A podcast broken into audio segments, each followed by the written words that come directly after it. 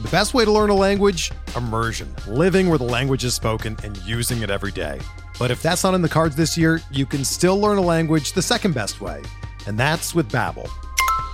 Be a better you in 2024 with Babbel, the science-backed language learning app that actually works. Don't pay hundreds of dollars for private tutors or waste hours on apps that don't really help you speak the language. Babbel's quick 10-minute lessons are handcrafted by over 200 language experts and help you start speaking a new language in as little as 3 weeks. Babbel's designed by real people for real conversations, and their tips and tools are approachable, accessible, rooted in real-life situations and delivered with conversation-based teaching so you're ready to practice what you've learned in the real world. Here's a special limited time deal for our listeners.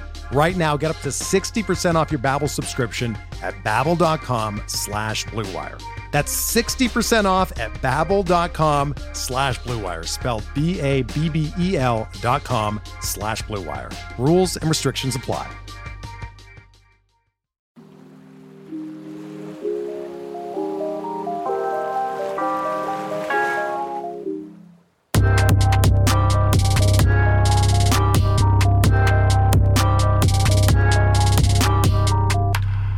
What's good, y'all? Welcome to In the Deep, a deep league focused fantasy baseball podcast, part of the Pitcher List Podcast Network. My name is Jordan White. I'm joined here once again by my good friend and co host, Christopher Schwebzy Weber. Schwebzy, happy PitchCon, buddy. Hi, friends, and happy PitchCon to you all. I'm actually, uh, I, I'm actually all warmed up today. I feel like I'm, I'm in a strong place to outdo you for the first time ever on this podcast because I, I've already done things today. I've done a PitchCon panel today. Yeah, how was your panel? You had a panel with it was with oh gosh, um, I'm so sorry, I've already Sam Lutz. Uh, I just wanted to, I just wanted to see you flounder. I could have David saved Mendelson. Nailed it. That Nailed it. that I is right. There we go. Yeah, Sam- you uh, Sam what was Lutz. it? it was a it was draft like AD, ADP battles essentially. It was. Yes. So uh, if you're unfamiliar with Sam Lutz, he is one of our writers here at Pitcher List. He does going deep articles, and uh, Dave Mendelson is one of the wonderful minds behind Triple Play Fantasy. I actually did a Yes. guest spot on one of his episodes recently. Uh, but yeah, it was it was a lot of fun. We did ADP battles like all up and down the ADP range, and I, uh, I'll, and I'll never forgive Dave for this. I had to choose between Brandon Nimmo and Lars Nootbaar, two of my large adult children, and I, I hated it. And I, I Yeah, it chose was Newt. awful. I was gonna say, I'll be honest, I didn't see the entire panel because I was making myself dinner while you were on. I apologize. So I didn't catch everything. I did catch you very distressed between uh Nootbaar and Nimmo, which brought me such joy. I was really glad that Dave put you in that position. Honestly, that was very It was mean. It was mean me is what it was. It was rude. terrible. It was it was quite rude, but entertaining for me, nonetheless. Never Uh, again. Never again. Um, what what's been your favorite PitchCon uh, panel so far? I'm incredibly biased because like these people, I consider both these people my friends, but it was the choosing all of the major award winners for 2023, and that was with uh, Jenna Scurio and Ellen Adair and Justin Mason. Uh, big fan of both Ellen and Janice, obviously, and then Justin's an amazing human being as well.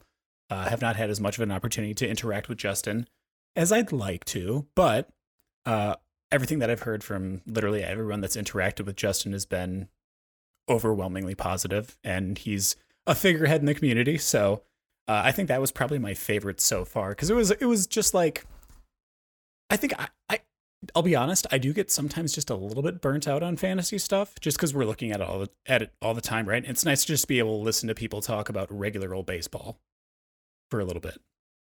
I think Justin Mason is like the fun uncle of the fantasy baseball space. The Funkle, yeah. Yeah, it's it's such a such a good uh, niche to be a part of. But yeah, no, I I agree. That was a really fantastic panel. One of my favorites was, and I'm going to be a corporate shill here. Uh, Here we go. It it was the opening.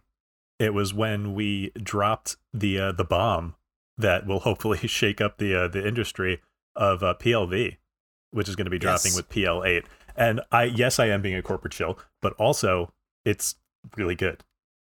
Uh, th- you know, being staffers, we have some a little bit of behind the scenes access and the the stats and information and the presentation, all of it. It's it's going to be some really really cool stuff that we're going to bring to you all in the coming weeks.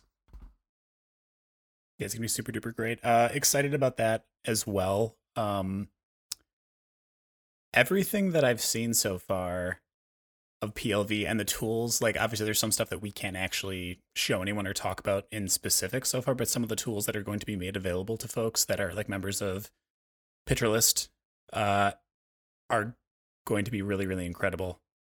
Prepping for this upcoming draft season and beyond. Uh, really, really excited about that. So, uh, PitchCon still going on for one more day. We are uh, recording this on what is it, Friday?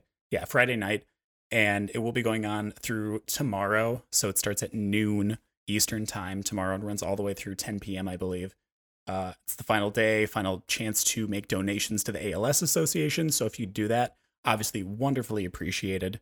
Uh, and yeah, feel free to join us. Schwebzy and I will probably be in Twitch chat throughout the day at different intervals. Uh, you can harass us for any of our bad takes that we might have.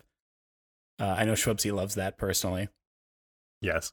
And there are some really fun panels tomorrow. We get the yearly fireside chat with Paul Sporer and Nicholas Professor Pollack. We get uh, sleeper picks from Jason Collette, Todd Zola, and Ryan Bloomfield, three you know Yep. of the great minds in the fantasy world. Uh, Scott Chu is going to do his rolling charts panel, and it is basically a meme in the fantasy community now uh, with Scott and his rolling charts. But they've been upgraded this year because this year he gets to use Mm. PL, PLV rolling charts. He does. He's very excited about it too. He wants us to do a little bit of a segment on that in one of our episodes, which I think we will do in the next couple of weeks here. Uh, and it'll probably be a big part of our analysis when we go into our position previews. So keep an eye out for that as well. Um, Schwebzy, is there anything else that we wanted to cover before we hop into what is going to be a mailbag episode?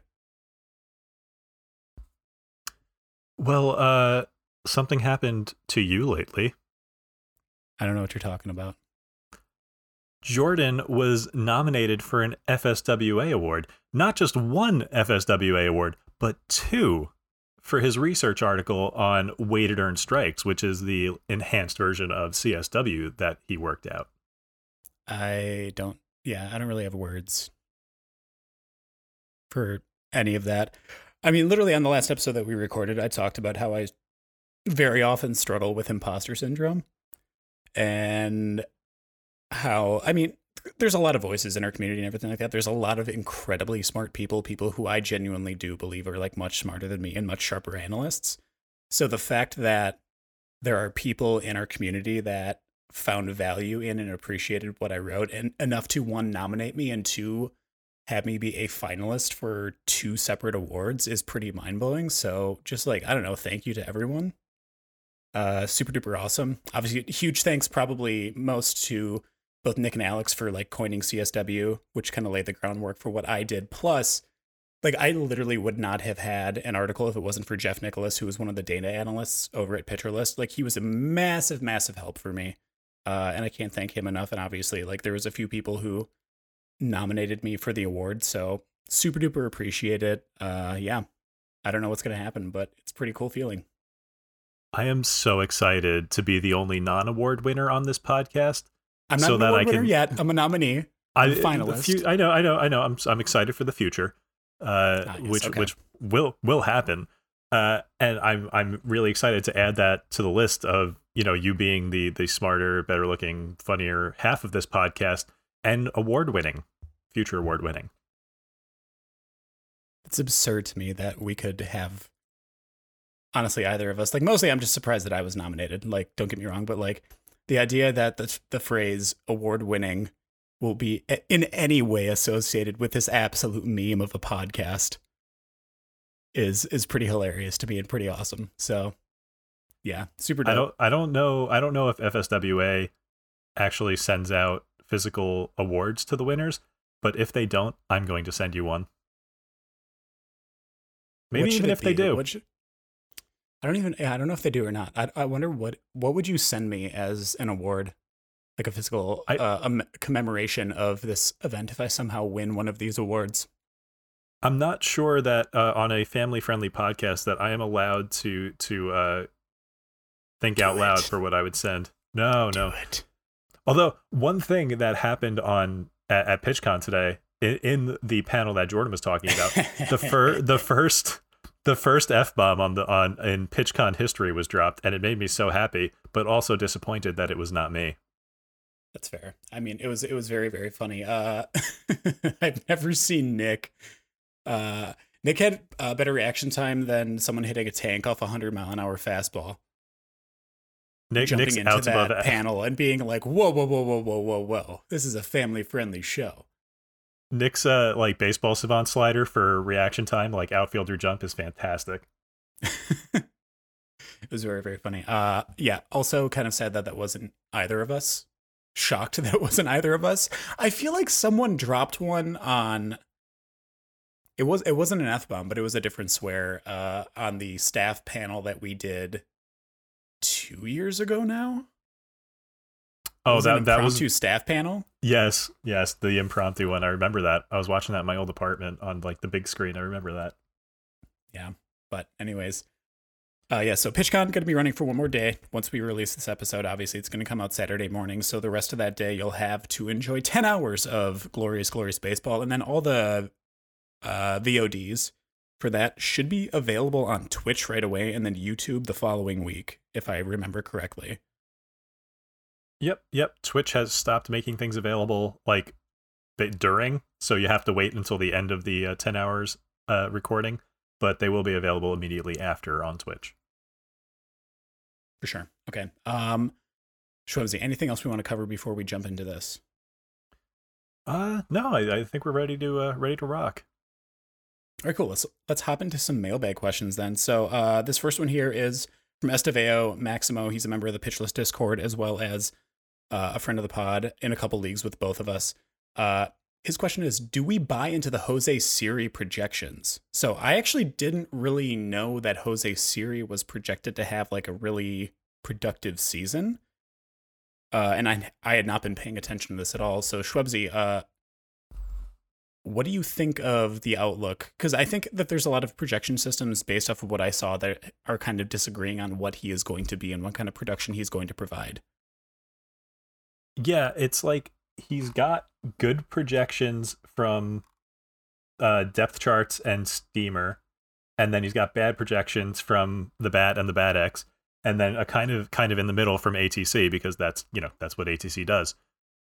Uh, I I think the plate discipline projections kind of tell most of the story here, as far as how good of a hitter he is. Be- and I, I I think the answer is he is not a very good hitter but I'm not sure that actually matters as far as his fantasy output. He might be a 15 15 player with 90 plus runs, and that's very relevant in a deep league, even if he does only walk 5% of the time and hit 210. If he does meet some of the more aggressive projections, like he'd be a screaming value. But I mean, I, I know this feels like a weird comparison, like intuitively, but he's basically Cody Bellinger, no? Huh. I don't. Hmm. Like That's Cody Bellinger- comp. Cody Bellinger with fewer walks. They both play really they both play really good defense. They both swing and miss a ton. They both have like Yeah. 15 15 projections. A little, little bit more power for uh for Bellinger, but Siri could absolutely hit this, the the 20 home runs that Bellinger is probably going to do. Yeah, I mean, so you look at the projections right now. Obviously, like Bat X has Siri for about 13 homers, ATC 13 homers. Uh, Steamer and Fangraphs Draft Calculator are much more optimistic about his home run totals and just like counting stats in general across the board. It feels like. I think like more conservatively, I'd say like maybe like 15 15 player with 90 plus runs is maybe a little bit much for me. I'd say like 75 ish runs is more realistic and probably like a combined like 130 runs plus RBIs because he's probably going to be hitting. I mean, where is he projected to hit in that lineup right now? Is my question. Nin- Ninth. Ninth. So yeah, I mean, like the opportunity is going to be limited just because of that. Um, I'm probably a little bit lower than most of these projections are on Siri. I think they're a bit optimistic, but that said, I think the speed is definitely there. This is like someone who's going to be going like right now is going like 343 ADP in drafts since the beginning of the year, I believe. Gonna make sure I set my parameters right on this. Yeah, since the beginning of the year, he's been going uh, ADP of 343 in NFBC leagues. So for me, that's like an excellent value for someone who's gonna be playing every day. and can provide you that many steals. You know, an interesting thing about the projection, the projections, they top out at 19 stolen bases. He stole 14 in like 200 fewer plate appearances last year than the projections are projecting. Um, yeah. And he only got caught stealing twice. He's got elite sprint speed. Yeah. If he's like, and, and the Rays are not shy about running. I feel like if Siri continues to steal at a high rate, he's going to have the green light. Like if he gets to 500 plate appearances, you know, I said 15 15. It, this could be 15 30. So that part of the projection I actually think is low. Of the stolen base part of the equation. Yeah. I am curious too. Obviously, this is another thing that a lot of the projections don't have baked in yet is rule changes, right? Uh, Right, Between I the mean- shift between the bigger bases and everything like that, the throwover rule. Now you're getting a maximum help. of three throwovers. There's like interesting strategy to be. I, there was a thread I saw on Twitter. I cannot remember who posted it or not, or if it was an article that someone posted. I really, I'm really sorry. Uh, I'm not going to quote it directly because I'm, I don't want to misquote whoever it was that posted it. But essentially, what it was is like there, there's a little bit of like mind games to be played with the throwovers. Yeah, I, it's. I I meant I said this on the panel today. Like we're we're in for a very interesting season because I like stolen bases are going to rise. They almost Yeah. have to. But the question is how much. Like, is it going to like? Are we going to go back to the times when like Tony Womack and Jose Reyes were stealing seventy bases? Are we going to go back that far? Like, probably not because the game just isn't the same as it was back then but Yeah. teams were starting to steal more already before the rule changes because runs are harder to score right like right now in in 2022 than they had been in the past few years uh, because there are fewer home runs. So teams need to figure out how to score without the home run being as prevalent. And one of the ways they did that they ran more. So I, it's ju- it's just going to be such an interesting year for like league wide trends and to see yeah especially like the cutting edge teams like the Rays. Maybe they're going to run like crazy. Who knows I mean, I, I genuinely do think that we'll see someone steal 70 bags in the next couple of years with the new rules. Adalberto Mondesi Could be. If he's healthy the entire year, yeah. I mean, I, I wouldn't put it past him. People like that. I mean, Esteury Ruiz, with the track record that he had in the minor leagues of stealing bases, is someone that could possibly do it as well if he gets on base enough. I don't really know if that, if those tools are going to translate, but um, there's a few guys. I mean, Corbin Carroll might be able to do it. Yeah There's, I mean, there's a few guys that are, I think, pretty Carroll likely flies to. Yeah, I mean, there's a few guys that are pretty likely to have a chance at it. I would say. Um, whether or not it's going to happen ever again, who knows? Um, it but it's be interesting. fun It's really interesting. Um, and I love stolen bases. They're fun. It's an exciting play Mr. that we don't. mr bunt singles over here was- Dude, I literally could not hit the ball when I played baseball. I mean, I did not have a very uh, illustrious baseball career. Don't get me wrong, but that was literally the only way I could get on base was by bunting. I was a terrible hitter. But I digress. you know what's funny is I, I i i have the frame to be a big boy hit ball far and i was i was a slap hitter I see. I've seen you swing a bat before. That checks out. I'm Yes. sorry. As someone with a bad swing, I know a bad swing when I see one. Trust me. oh gosh, not not a power bat not a power bat folks not at all. Oh, you did okay. You did hit a dinger in my honor in Pitcher List wiffle ball. So there is that. That- you that do is have true. that to bank on. So about 90 appreciate feet i hit that ball You just it was it was it was with our co- powers combined is what it was. I was there in spirit. It was like it was like a ghost moment where it was like uh Unchained Melody was playing and as the ball came in in slow motion and I was holding the bat behind you and we swung it together. well you know what it was i mean i i've told the story before about how i i dislocated my shoulder that morning playing softball and i i think what happened was have you ever seen rookie of the year Yes. it was a rookie of the year situation where I, I messed up my shoulder, and that was the key to actually hitting the ball hard for once in my life. An offense an, an offensive Henry Rowengartner. Yes. I haven't seen that movie in such Uh, a long time. I love that movie. It's a Man, classic. Anyways. Uh I think that's probably enough on Jose Siri. I think like kind of the general uh synopsis here is a guy with potential 15 15 plus upside that you can pull at pick 343 in current drafts seems like a pretty solid value.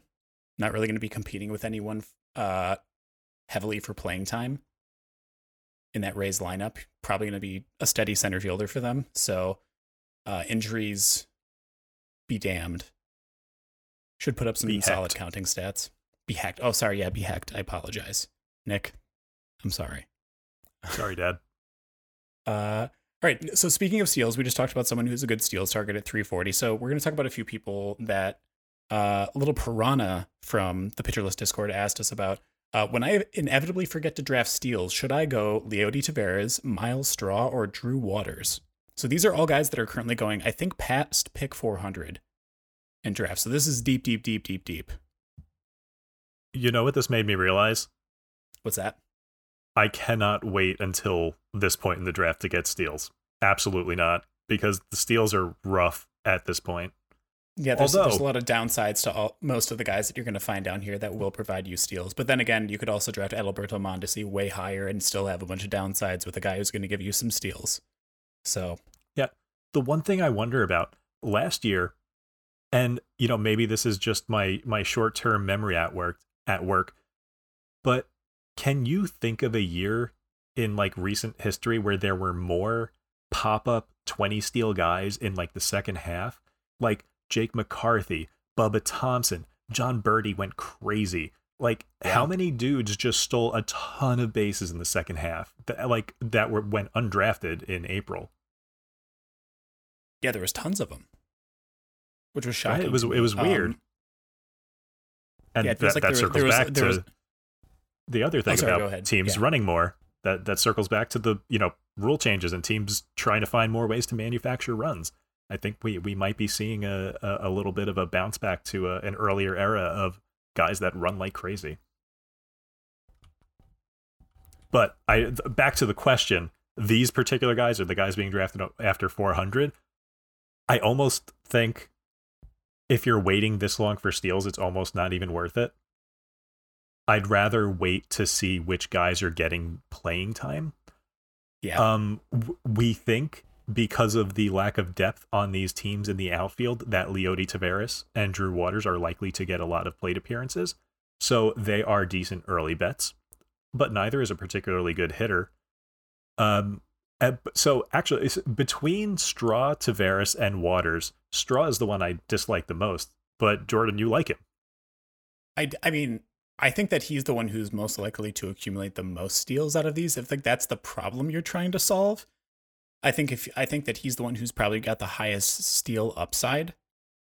Um, I will say that if you want someone that's going to contribute in other areas as well, he's not the person because he's probably going to hit like two home runs all year, if he's lucky.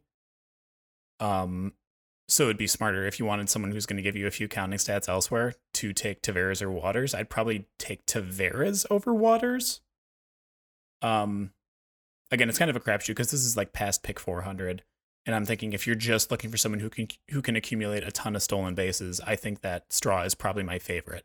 Uh, he's also been pretty consistent in terms of his playing time and like not getting hurt. He's a pretty durable player, so that sticks out to me as well. Myles Straw Yes. over the last four seasons has a combined 0.066 ISO. Correct. Yes. He's not a power hitter in any capacity. The the Straw- definition of slapdick. Straw also describes uh, what he swings at the plate. Whether that be a drinking straw or an actual piece of straw, like, hey, that's your call. Leave it up to your imagination, listeners. But yes, uh, that's that's kind of where my mind's at with Straw, though, is that I th- I think that he is the one that's probably going to accumulate the most steals over the 2023 season. Again, it's going to be pretty negligible at this point in the draft if you want someone that's going to give you counting stats in other areas and give you some modicum of power. Then I would say Taveras, then Waters in that order, but I think that Taveras is in a better lineup, so that's why I chose him too. Yeah, I mean, uh, uh, but I do think that the moral here is don't wait this long for steals. Correct. Don't don't don't be a little piranha. Uh, also, if you're a if you're a Twitch watcher, a pitcher list Twitch watcher, uh, Little Piranha is our, our beloved mod Fir Tree Baseball, who who is a fantastic moderator over there. We are also technically mods on the Twitch Technically. chat. Technically, I I have done. It's more like it's more like an honorary. It's an honorary title. It's it's it's a it's like being a sir or uh in in England. We've been knighted. Yeah, it's it's it's being knighted by Nick. Sirs, knight. Schwebzy, and Bunt singles. Oh God.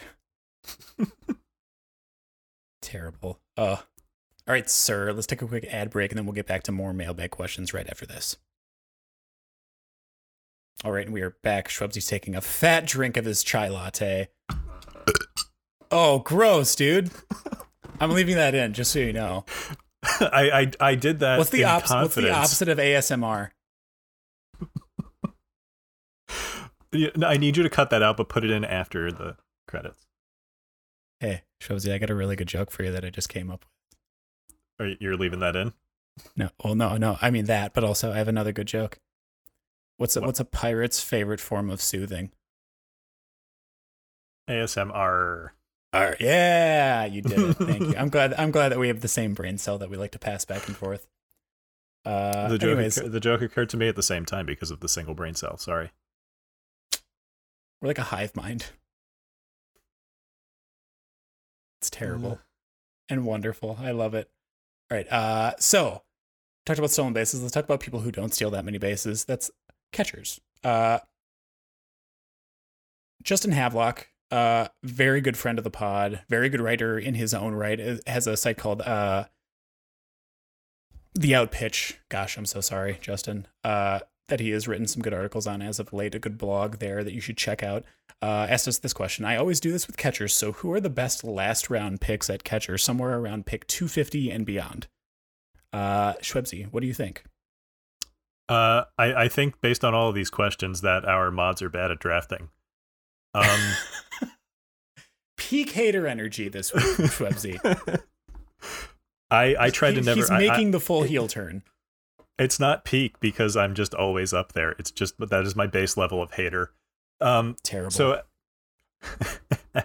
the easy answer here, post 250 for catchers, I think is Logan O'Hoppe. And uh, I actually just learned today that it is pronounced O'Hoppe because of Eric Cross's panel on prospects today. Uh, so yeah, I think he's the easy answer because he's got great offensive potential out of the catcher spot, and he seems to have the inside track at everyday catcher at bats for the Angels, who actually will have a pretty good lineup, almost what, one through nine, I think. Uh, Yeah. I, they, they I, I recall last time I looked at the Angels lineup, I was actually surprised at like how solid it was. yeah, really, their number nine hit-. Yeah, their number nine hitter is Luis Rengifo, who you know I love, and like that's probably one of the better nine hole hitters in baseball, honestly. But if you want to go a little bit deeper, uh, like there there's a couple of prospect hail mary picks who have less assured playing time, like Bo Naylor in uh, Cleveland for the Guardians, or Endy Rodriguez for Pittsburgh uh, was a former Mets prospect, and it will hurt my soul so much if he does well, so it probably will happen. But uh, if I wanted to pick someone who I was confident in as far as playing time and was going a bit later than 250, I would go with Christian Bethancourt, be just mainly because the dude hits the heck out of the ball. Uh, last year, he was fourth among catchers in barrel rate, minimum 100 batted ball events. And this is a fun one too because he's just like a fun kind of player. My dude loves to swing the bat. I wish I loved anything as much as Christian Bethancourt loves swinging a baseball bat. He is offended at each pitch that goes by that he doesn't swing at. He's got a sky high swing rate, sky high chase rate, and on balance, he's probably not a good hitter. But you know, he's he's he's on a team whose coaching staff I, I think does good things generally uh maybe you know maybe the Rays can do something with him. He was he was really good he was really good with Oakland last year. We talked about him on the podcast.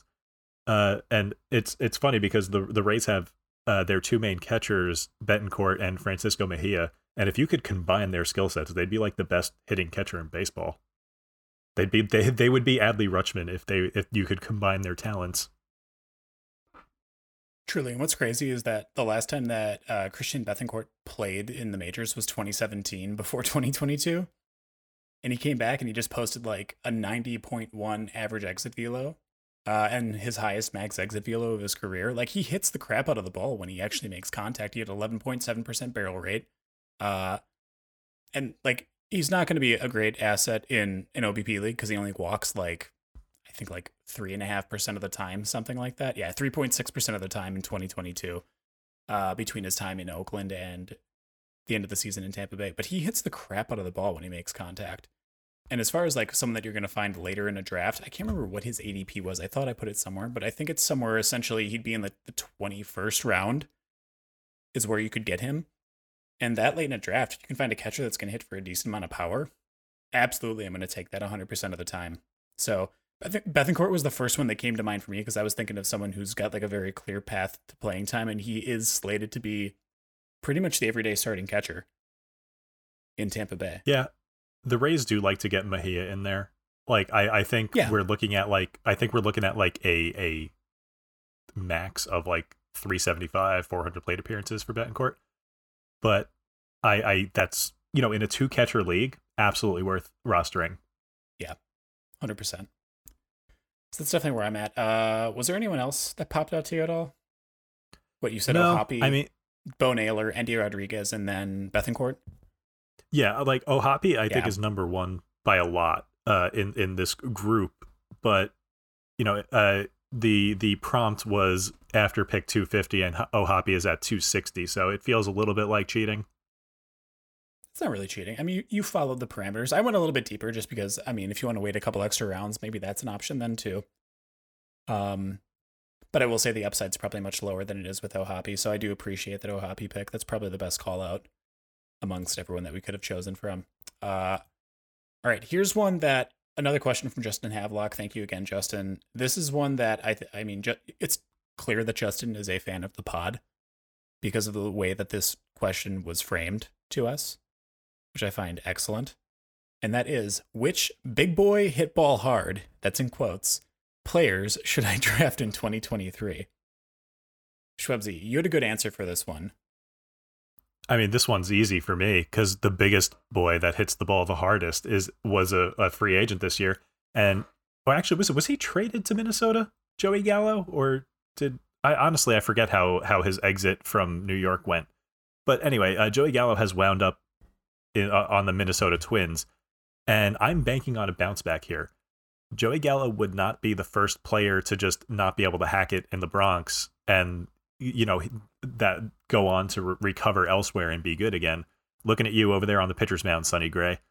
Uh, also, being a homer, uh, I love a couple of Mets to be the big boy hit ball hard.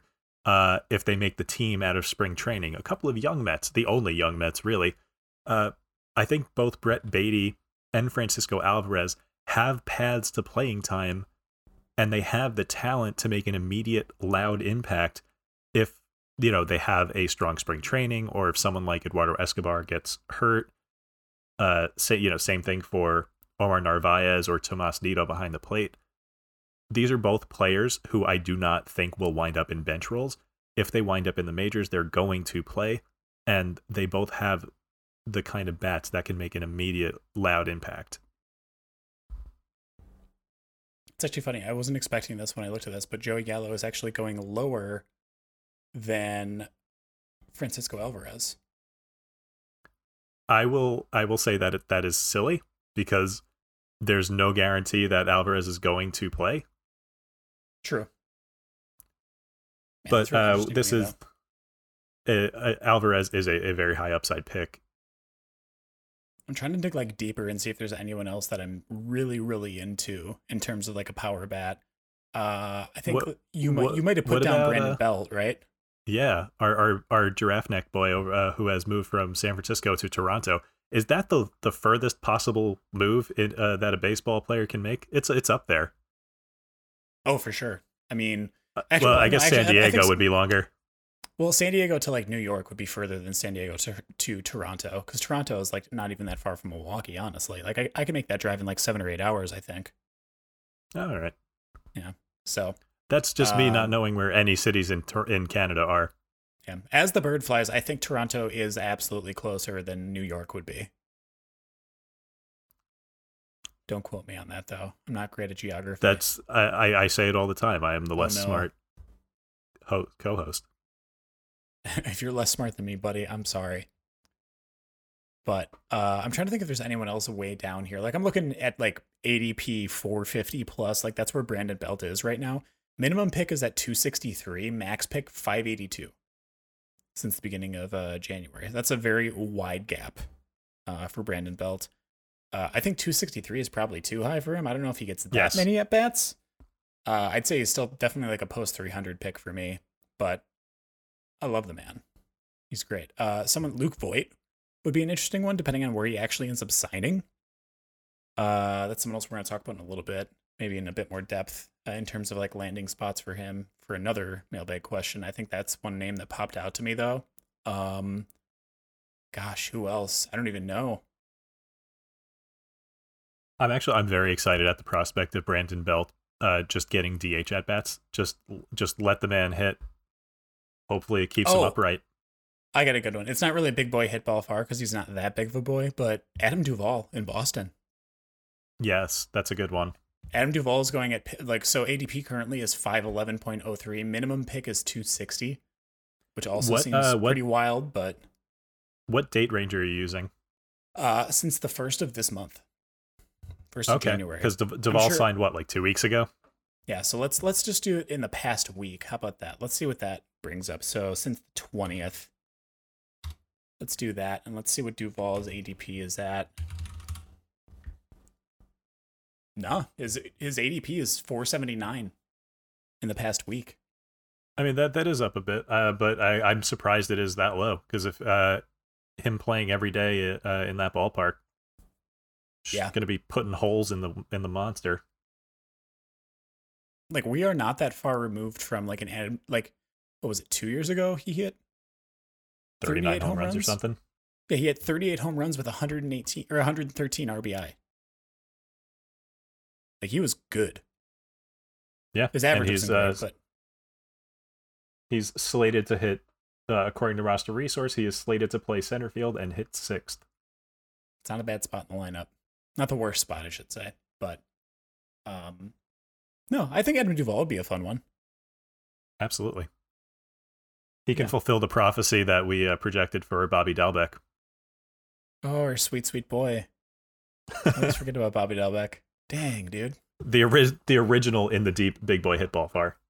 Truly. All right.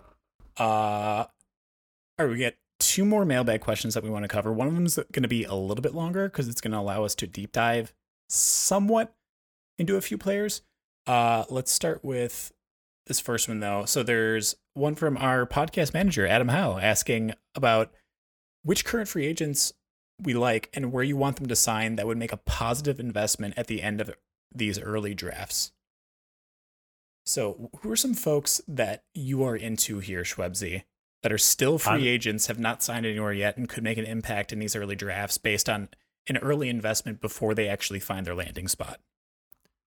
Man, uh, the free agent landscape at this point is pretty grim.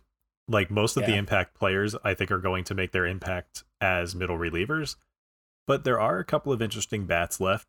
There, you know, you mentioned Luke Voit before. Uh, Jurickson Profar is out there. There were rumors about him winding up on the Yankees, but that has not come to fruition.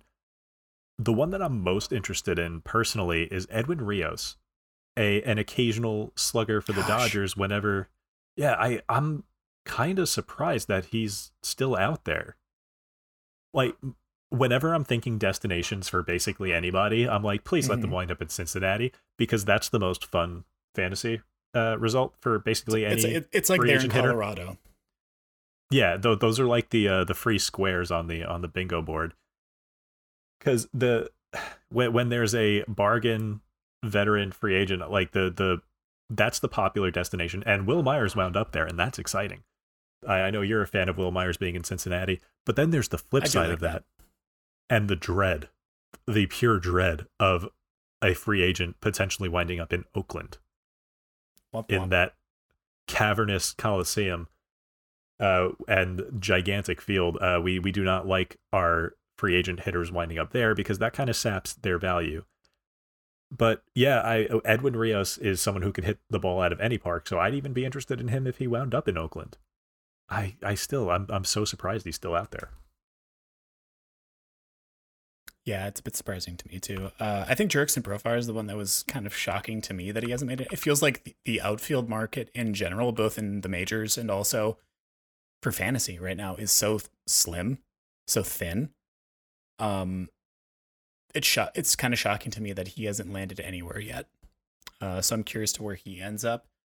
Uh, Michael Fulmer was one that popped out to me as far as like a reliever because I feel like a lot of teams are looking for bullpen help and like Michael Fulmer after becoming a reliever and throwing his slider like so much he was like a 90 mile an hour slider uh and his slider is very very good um after yeah after reinventing himself as a reliever like he's put up like pretty solid ERAs the past couple of seasons 3 point uh I think 39 this past season he did suffer a little bit after moving from Detroit to Minnesota this year, which was a bit concerning. Um, but I am curious as to where he ends up landing. I wouldn't be surprised if he signs with a very pitching savvy team who can help him optimize his repertoire.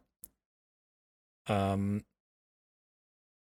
Luke Voit landing. I know we talked about Luke Voit and you said this already, but yeah, Luke Voit landing in like Cincinnati or Colorado would be dope. I know you, you said while we were prepping for the podcast, Luke Voit and CJ Cron being like a modern day Bash Brothers That would be so fun. in Colorado would be awesome. It'd be really, really cool. Um, And they both hit Yeah. 210 on the road. Exactly. Yeah. Uh, but maybe like 260 at home with like a buttload of home runs. Sure, why not? Um, I think those are the only ones that I'm super duper interested in based off of what I was able to find. Um, I don't know if I have. I don't, I don't think I still have the free agent list up on any of my tabs Don't worry, or there's anything. don't like worry, that, there's no one fun.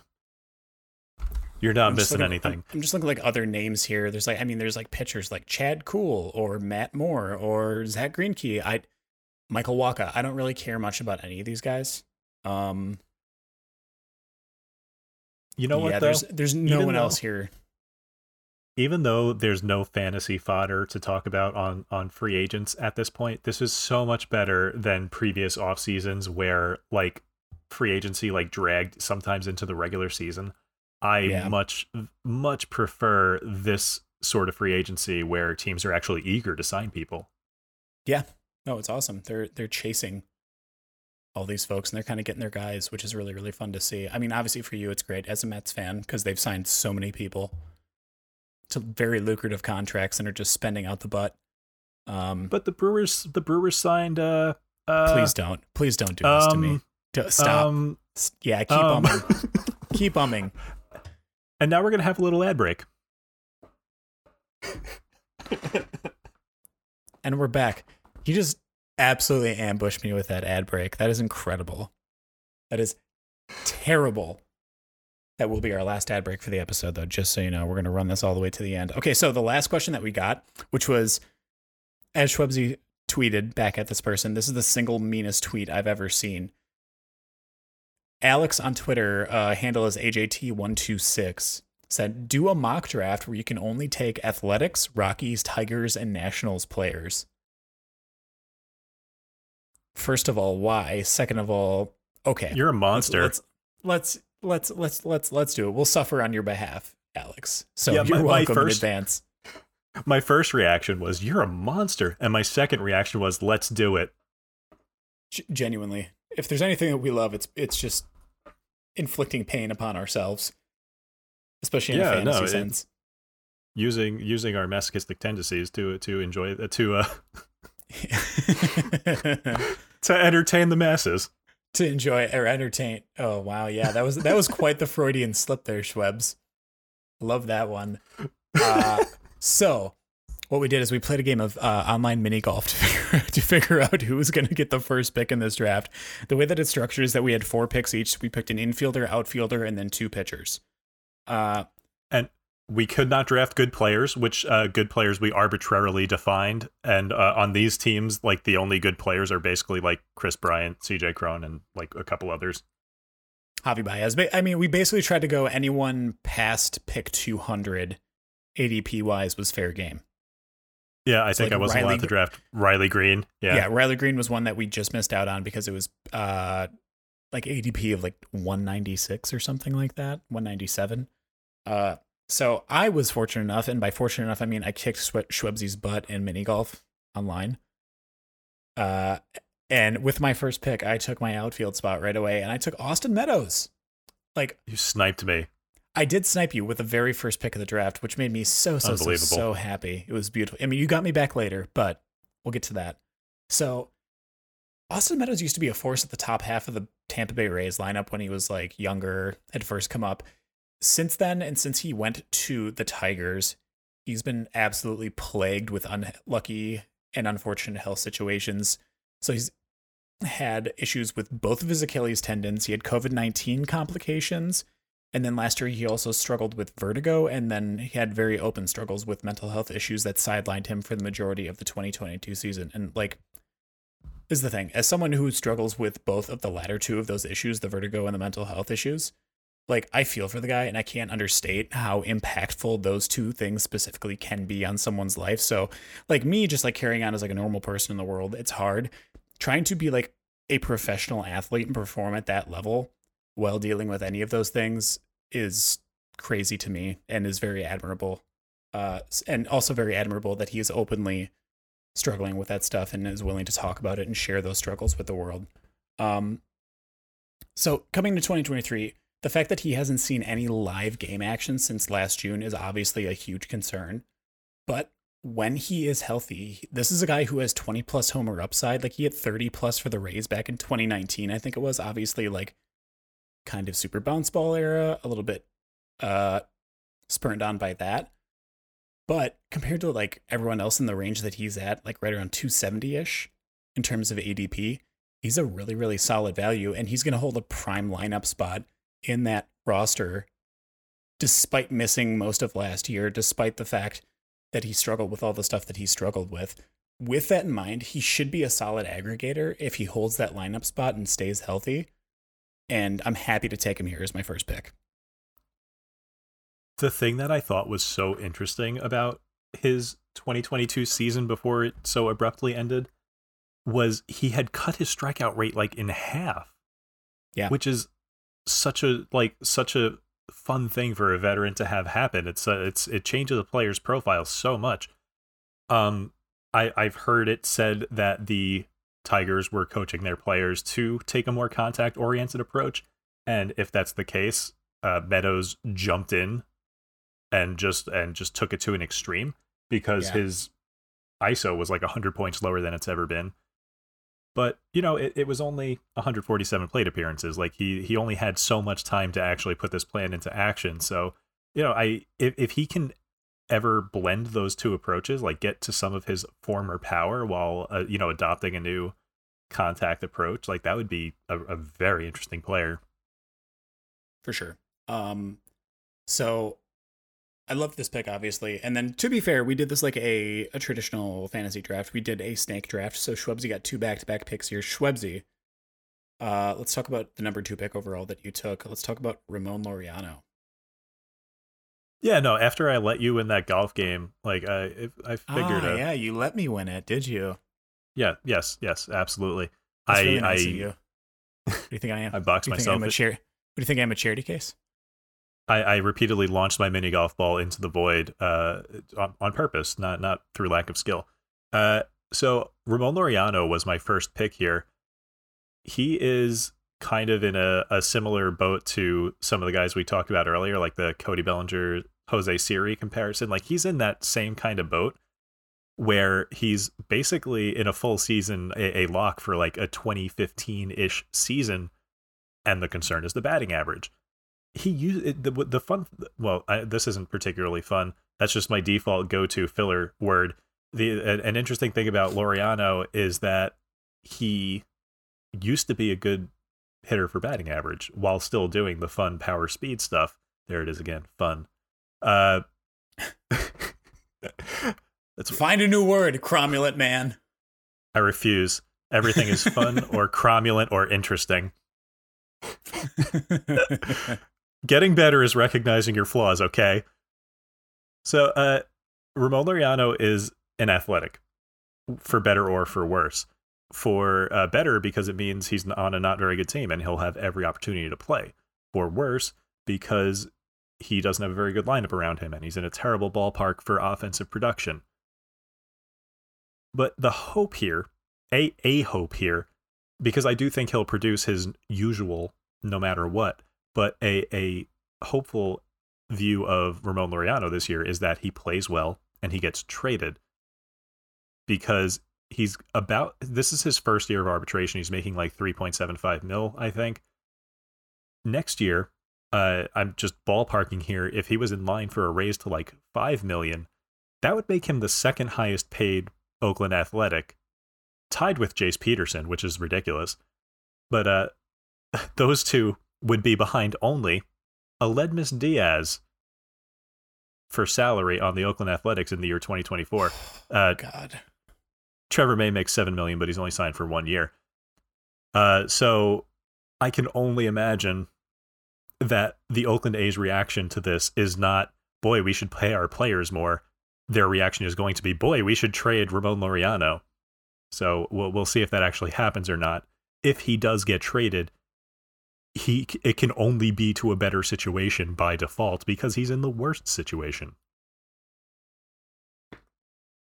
Yeah, this is actually going to be my other pick for outfield. If for some reason I didn't get the first pick and you took Austin Meadows, um, yeah, just a really really interesting blend of power and speed that you're not really going to find with a lot of other players in this range. Um, and again, outfield this year feels so incredibly shallow.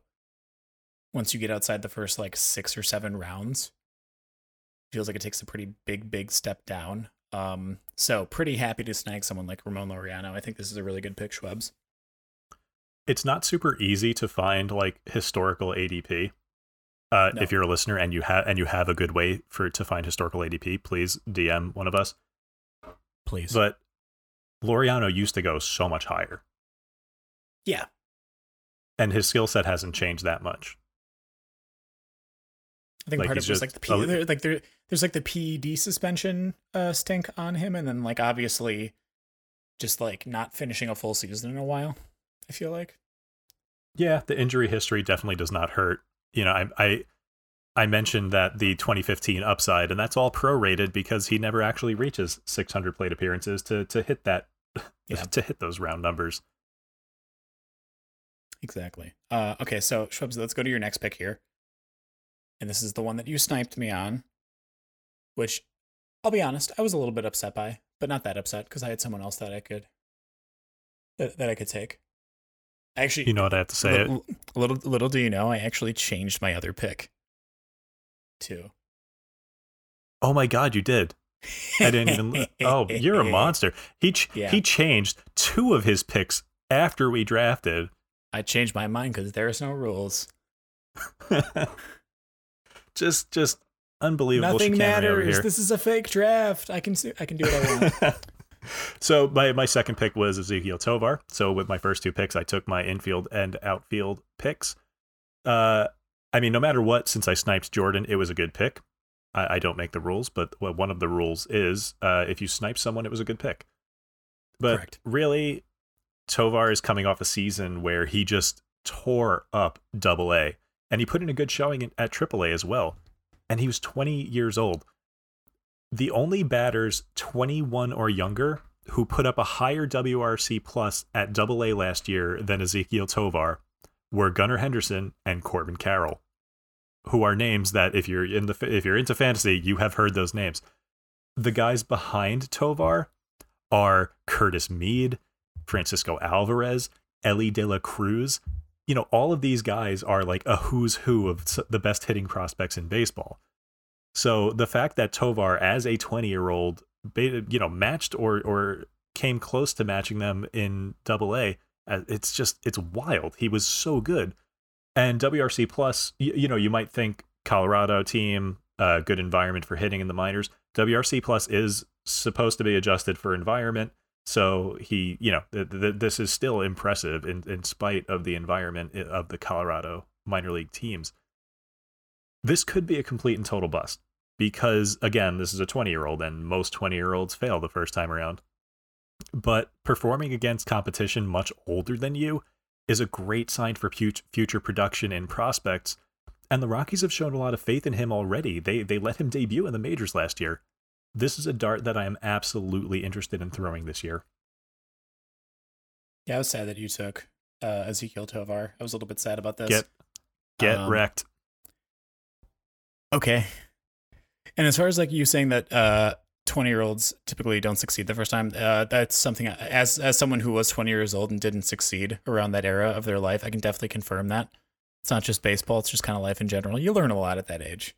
Uh but yeah, I do like this pick a lot. I think obviously the park, the home park helps a ton. Uh for upside here, being in Coors. Um I yeah, I Well, am his his this one. best his best trait is his bat to ball skills at this moment, and that is Yeah. going to be that that should play really well in Colorado. Dig it. All right. Uh, so now I get two in a row here uh, on the round two, three turn. And I decided to go with my first pitcher here. I went with a reliever. I went with Alex Lange from the Tigers. So Alex Lange is someone who popped out to me earlier in the offseason as a weighted earned strike rate darling, uh, ranking right alongside other relievers like Liam Hendriks, Ryan Pressly, Devin Williams, and Ryan Helsley. Like those are all really, really good relievers. Obviously, Lange also pretty solid. Um, with the exodus of Gregory Soto via trade, a path to a closer role opened up for Lange. Just the floodgates are wide open for him, and he is quite clearly the most dominant arm re- remaining in that bullpen. He's he has a sinker that sits 96 miles per hour, but the main pitch that he rocks is a curveball that comes in at 86, which is super fast for a curveball. Um, and he throws it nearly 50% of the time. So that also the fact that he throws it so much makes sense because it's disgusting and had a 44.9% CSW in 2022. Like that's that's a busted pitch. That's incredible. Just so so so so gross. Um I'm not going to gush too much about Alex Lange just cuz we're trying to keep these like relatively short and sweet. So I'll save the gushing and further reasoning why he rocks, but just trust that his curveball and his other stuff are all absolutely nasty. And I expect him to be a force in that bullpen this year. Oh, we we had a long discussion about Lange yesterday because Yes. I I struggle to wrap my head around outliers, and Alex Lange is an outlier among all pitchers, eh, it, all, among all relievers last year. You know, qualified relievers. He threw the ball in the zone the least.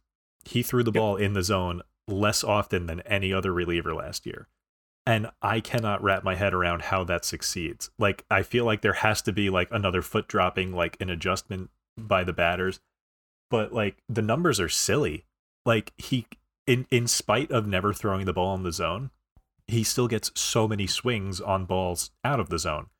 Mm-hmm. He literally two out of three pitches he throws are out of the zone. It's a thirty four percent zone rate and like that's 34% is 2.2 percentage points lower than the next most frequent ball thrower Yeah. it's So it's the thing- wild the thing with Lange, the way that he gets punished is that his his sinker does get hit pretty hard. Um, one of the things though is that because his sinker gets gets hit so hard, I think there's this perception that like that's the thing that you need to punish him on. So I think people will sit on his fastball a lot, and I think that's why his changeup, even though his changeup does not that ha- doesn't have that high of a zone rate, gets so many swinging strikes, is because people are trying to hunt for that fastball and that changeup just tunnels with his fastball, his sinker so well that people get a little bit overzealous and will swing at that and swing over it all the time. So I think his Yeah, changeup is mean- actually like a very good pitch too. Um, But yeah, I, I have a hard time wrapping my head around it, but I'm you know he he's a closer going very late or like like I think he's like a 13th or 14th rounder right now. So I'm going to wind up with shares. let's see what his ADP is right now.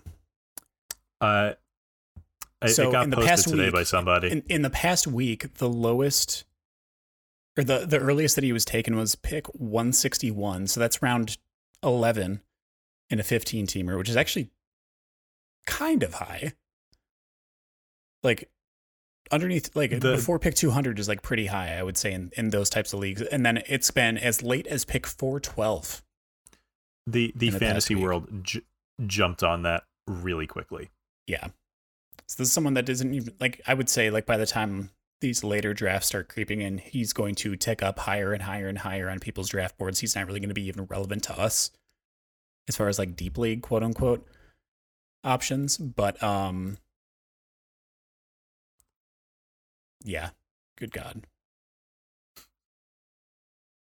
Crazy. Um so going back to my second pick now here, I decided to fill my infield position, and I went with originally I went with C.J. Abrams just because it was like, oh yeah, he's gonna have like regular playing time. He'll be hitting at the top of the lineup for the Nationals, and I was like, that doesn't feel good to me. I don't like this pick. It just didn't feel good. So I went back and I changed it because Shwebsi had already filled his infield spot, and I was like, whatever, it's not gonna matter anyways. Uh, and I went with went with Ryan McMahon. Uh, he's pretty much a known quantity at this point. And honestly, I love that I'm able to find really boring and predictable production at this point in the draft, particularly with the fact that third base is like such a shallow position once you get out of like the first like five, six guys. Um the value drops off quite a bit. So I'm glad that I can find like some regular production out of someone. Um the really nice thing about that is that he's a guy that's probably going to give you like 140 runs plus RBIs for sure throughout a season, like 20 ish home runs. And he stays healthy. Like he's played in every full season since 2019. He's played at least 140 games, and in the past two seasons, he's played 150 plus. So this is something that I want out of a player. Obviously, at this point in the draft, it's pretty nice. They don't really see. Usually, you're taking dart throws on guys who might pop off and have incredible years. It's nice to have someone who's going to be just a nice aggregator playing in Coors half the year. And that's another thing too is if you want if you have daily lineups or if you have maybe like bi-weekly lineups where you're setting it twice a week for Monday through Thursday and then Friday through Sunday, stuff like that, and you can just catch all of the home games, he's a 260 hitter at home, and that's where he gets most of his counting stats. So if you want to have him in almost like a platoon situation, if you have deep enough benches, this is also someone you can take in that sort of scenario as well. Do you have like the third base ADP in front of you? Third base ADP, I can pull it up in just a moment. Uh, I'm gonna Yeah, because I'm, I'm, gonna dial it back to the first of the month. Sure.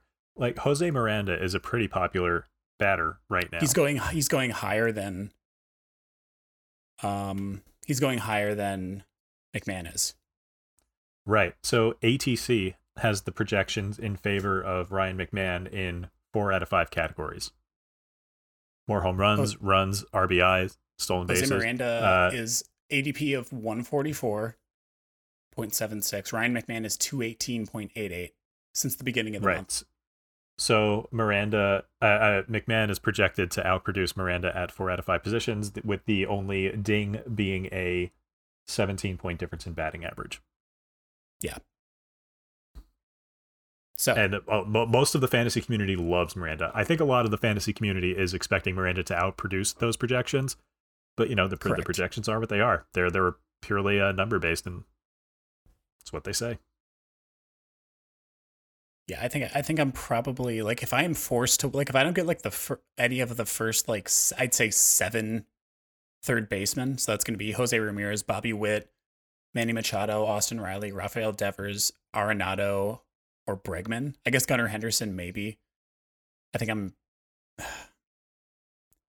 I don't know. Oh, give me prob- Muncy, yeah, give me Muncy before McMahon by a lot. M- Muncy before McMahon.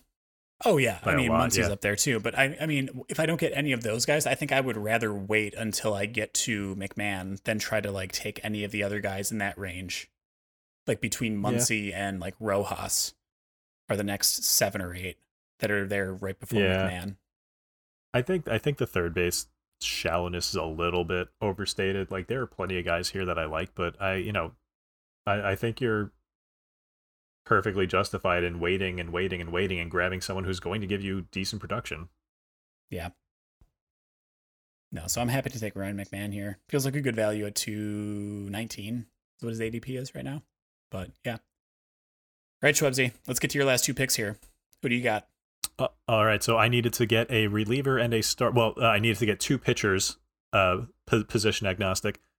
Uh, and I went with Trevor May because uh, I I'm fairly confident that Daniel Bard would not was not available in this draft uh, based on him being too good, which is a, a wild thing to say. But uh, yeah, I went Trevor May, who is my third favorite small to medium sized streamer, and also my favorite streamer who also happens to be a professional baseball player. And it sure looks like the A's paid May the big bucks to be their closer. He's literally the highest paid athletic this year at $7 million, which accounts for 17% of the Oakland A's payroll. Uh, this is an embarrassing franchise. But um, yeah, it, it it seems like they gave him a big contract, are going to give him the closer role, hope that he bounces back to pre 2022 levels, and then try to trade him at the trade deadline for a prospect. That's the only thing that really makes sense here to me. Uh, you know, given the way they run the rest of their team, I, I would be shocked if that's not how this plays out. Uh, but I, I mean, I guess I should talk about his pitching too, and not just the the A's financial situation. But honestly, I think I think that's it. I, I think he's going to have the role unless he pitches so badly that it would be like coaching malpractice to leave him in that role. And he's got a history of being a very good reliever. You know, last year was completely ruined by injuries. So I I expect him to return to form now that he's got, you know, a, a healthy offseason to get back into pitching shape. I, I you know, I, I see him being a perfectly serviceable closer uh, late later uh, later in drafts. Do you think he gets traded before the year's done? I don't know. I, I would I would have said that if I thought that.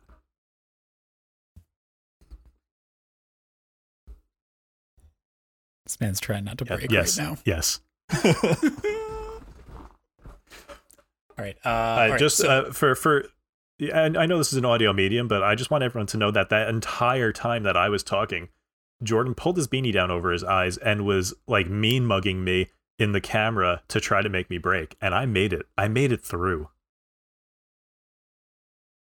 barely. You barely. You will. it. I will. I'll never break, except all the times I, break. I, I, I need to try to make Shwebsi break during podcasts more often. Even though people can't see what's going on, I feel like it. I feel like it, it loosens things up.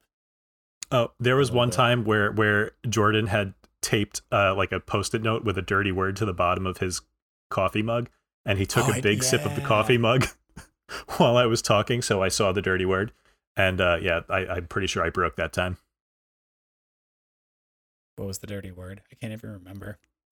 Don't say it. Heck, Nick. we Nick have fun. comes We have crashing. fun here. Nick comes crashing through my door like the Kool Aid Man. Oh no! No. It's like basically, I feel like our podcast is is like the equivalent of. So it's it's like Nick is the parent in that video saying, "What are you holding?" and we are the child running saying, "A knife!" And then Nick, Nick just busts through the wall. after us. Nick breaks through the wall, goes, "What is happening? No, really, what's happening?" No, please, what's happening? God. Uh, all right, Shwebsi, let's talk about your last pitcher here. You took your closer. Yes. your reliever. Let's talk about uh, your other pitcher that you took here. You took a starter, someone who I was actually very Yes. uh, appreciative of. So this is a name that I've heard thrown around, and after looking into him, I'm more more into him than I was when I started. Uh, the last time we saw Spencer Turnbull, he looked like he might be breaking out. He put up a 16% K minus walk rate with a sky high ground ball rate and killer ratios. He's tinkered with his fastball from year to year, and he seemed to have landed on a mix that works for him. And somehow, somehow, this uh, this blew my mind when I looked it up.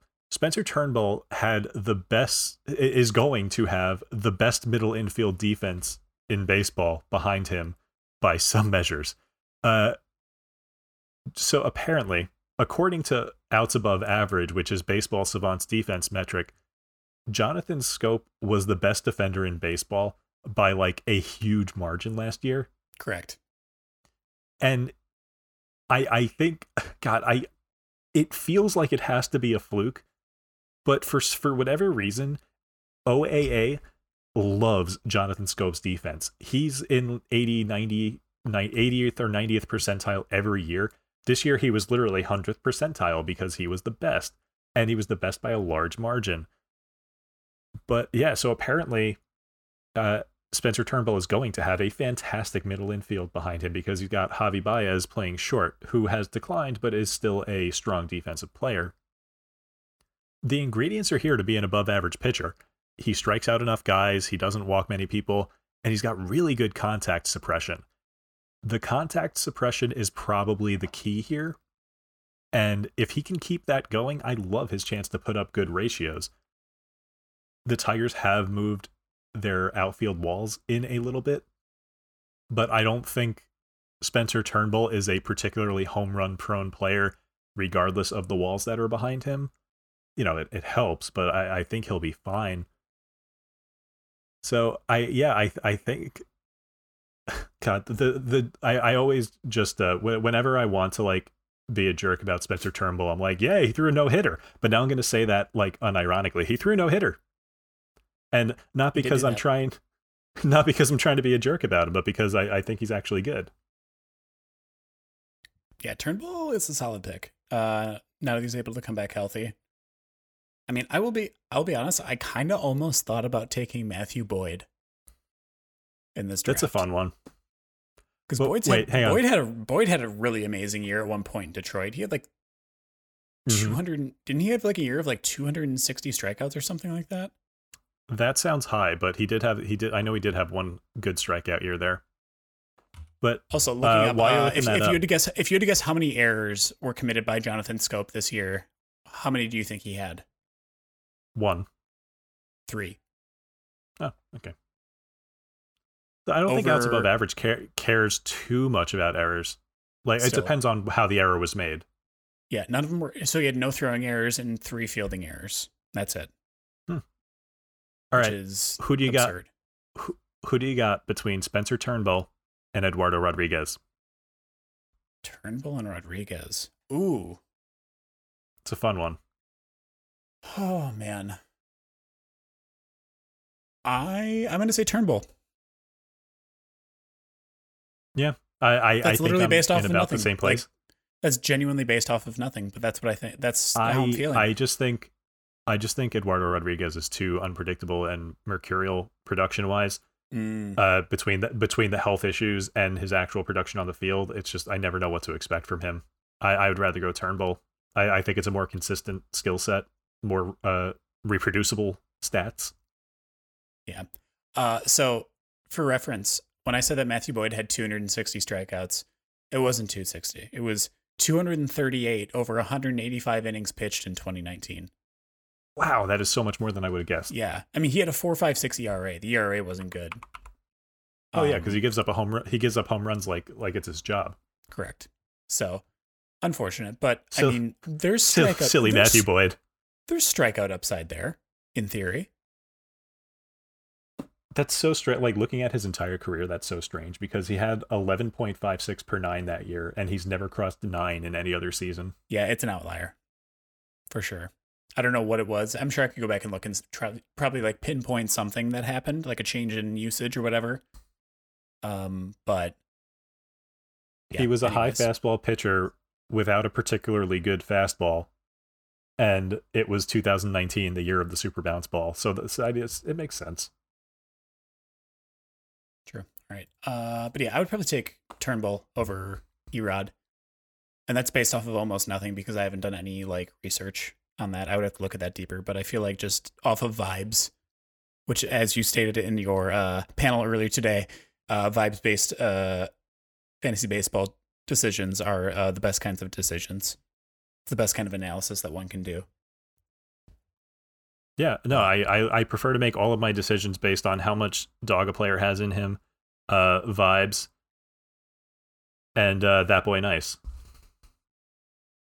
That boy kind of nice. Right? But do he have that dog in kind of nice. Do he have that dog in him though?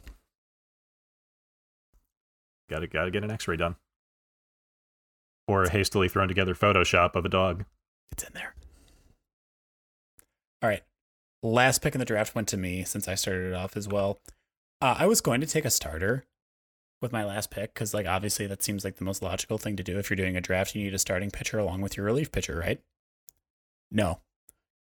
I decided to go with another reliever because I just wanted to get under Shwebsi's skin and like undercut what he talked about with Trevor May a little bit. We can both be right. No, no, we can't. Not this time. Uh, but I, I, I picked someone who I think is truly just like a couple small steps away from being a very elite reliever, and that's Dany Jimenez from the Oakland A's. So Jimenez, much like Alex Lange, popped out to me because when I dropped my threshold on the weighted earned strike rate leaderboard, he was the 14th best reliever in baseball by weighted earned strike rate, which is like pretty crazy uh, considering some of the names that are on that list around him. Uh, that's far and away the, also the highest measurable rate in the A's bullpen, obviously, because Trevor May wasn't really a person last season. I can't really measure his that much. Um, but I think it speaks to the effectiveness of Jimenez's arsenal. The fact that his weighted earned strike rate was that high, considering he throws like he, throws his pitches in the zone so much so so so much. Like this is the exact opposite of what we deal with with Alex Lange. Uh, if you look at his heat maps from last year, Jimenez's slider ended up over the plate so so much, and the same can be said for his four seam fastball. That said, he traded the sinker that he threw for most of his career with the four seamer after the 2021 season, and while the pitch wasn't good per se, it performed way better than his four seamer. Also, his slider, despite the fact that it lived in the zone entirely too much, held an absurd 42.2% CSW. Which, fun fact, and this is like not at all related, I just thought it was funny and cool. His zone percentage on the pitch was also 42.2%. Literally means nothing, just a cool little coincidence that I wanted to point out. Um, he's kind of like Lange in the sense that he uses the slider like a bunch, like 50 plus percent of the time, and we'll probably increase the usage of it this coming season. Um, and I think that I would actually be really curious to see what his stuff plus is on the slider. Because I feel like it's got to be really, really, really good. I don't know. I'm sorry, you, you paused like you wanted me to jump in, and I was in the middle of a big yawn. I'm very I sorry. No, it's okay. But Like a waiter walking up to you when you're in the middle of chewing your food. the best timing. I genuinely, I think that's the one thing that I am best at is being asked a question while I have food in my mouth. I- Everyone, I think everyone's the best at something. If that's your if that's your thing, great. We don't live in a society that rewards that sort of thing. But I appreciate it about you. Thanks, Shwebs. All right, so that is the end of Smart. the potentially worst draft that we'll ever be a part of. Right? Oh, God, I hope so. Same. Uh, thank you for uh, thank you, Alex, for putting us through that absolute task. Uh, we You're a terrible it. person, terrible person. Wonderful content, though. We appreciate it. but Uh, but but among my favorite listeners. True. True. Thank you, Alex. All right, Shwebsi, that's it for another episode in the deep. Almost done with PitchCon. You got one more day left. If you haven't tuned in yet, what the heck's wrong with you? Tune in tomorrow, hang out with us, watch some good baseball panels. Uh, capping off with, I think, which it's it's one of my favorite ones to watch, just because you get to see Nick at his most frantic. Is the 100 pitchers in in 60 minutes or 50 minutes? But it's it's 50 minutes this year. Yeah. I think it's been 60 in the past, but it's 50 this year. Oh no, because he tries to do one every thirty seconds. It's 100 Mhm. pitchers in 50 minutes. But- That's what it is. But seriously, if you are interested at all in in seeing some of the value that PLV, which is uh the new statistic that we're going to be debuting uh on in February, and it it's we're, we're figuring out all of the ways that we can implement it and use it to to enhance our analysis, check out Scott Chu's panel tomorrow at 7 p.m. or, or today at 6 p.m. if you're listening on when we release. Uh, and or or you know if you're catching this later, find find the video because he is going to show you a great way that we can use uh, our our new statistic to evaluate hitters. PLV is going to be useful for both hitters and pitchers. Absolutely. Love it. All right. Uh, that'll be it for this week's episode of In the Deep. Thank you all so much for joining us once again. We appreciate it. If you want to follow us on our social media pages, you can follow us on our shared podcast account. That's going to be at In the Deep PL on Twitter. You can also follow us individually on Twitter. Shwebsi's handle will be at Shwebsi. That's S H W E B S I. And you can follow me at Bunt Singles. And we'll be back next, or yeah, next week, because we're starting weekly episodes now, aren't we? You know what next week is? Oh, special surprise for well not really a surprise we talked about already. Uh it's episode 69 next week everyone folks. We got a very special guest coming on so be prepared for that. And we'll see you next week. Shwebsi send them out. Bye friends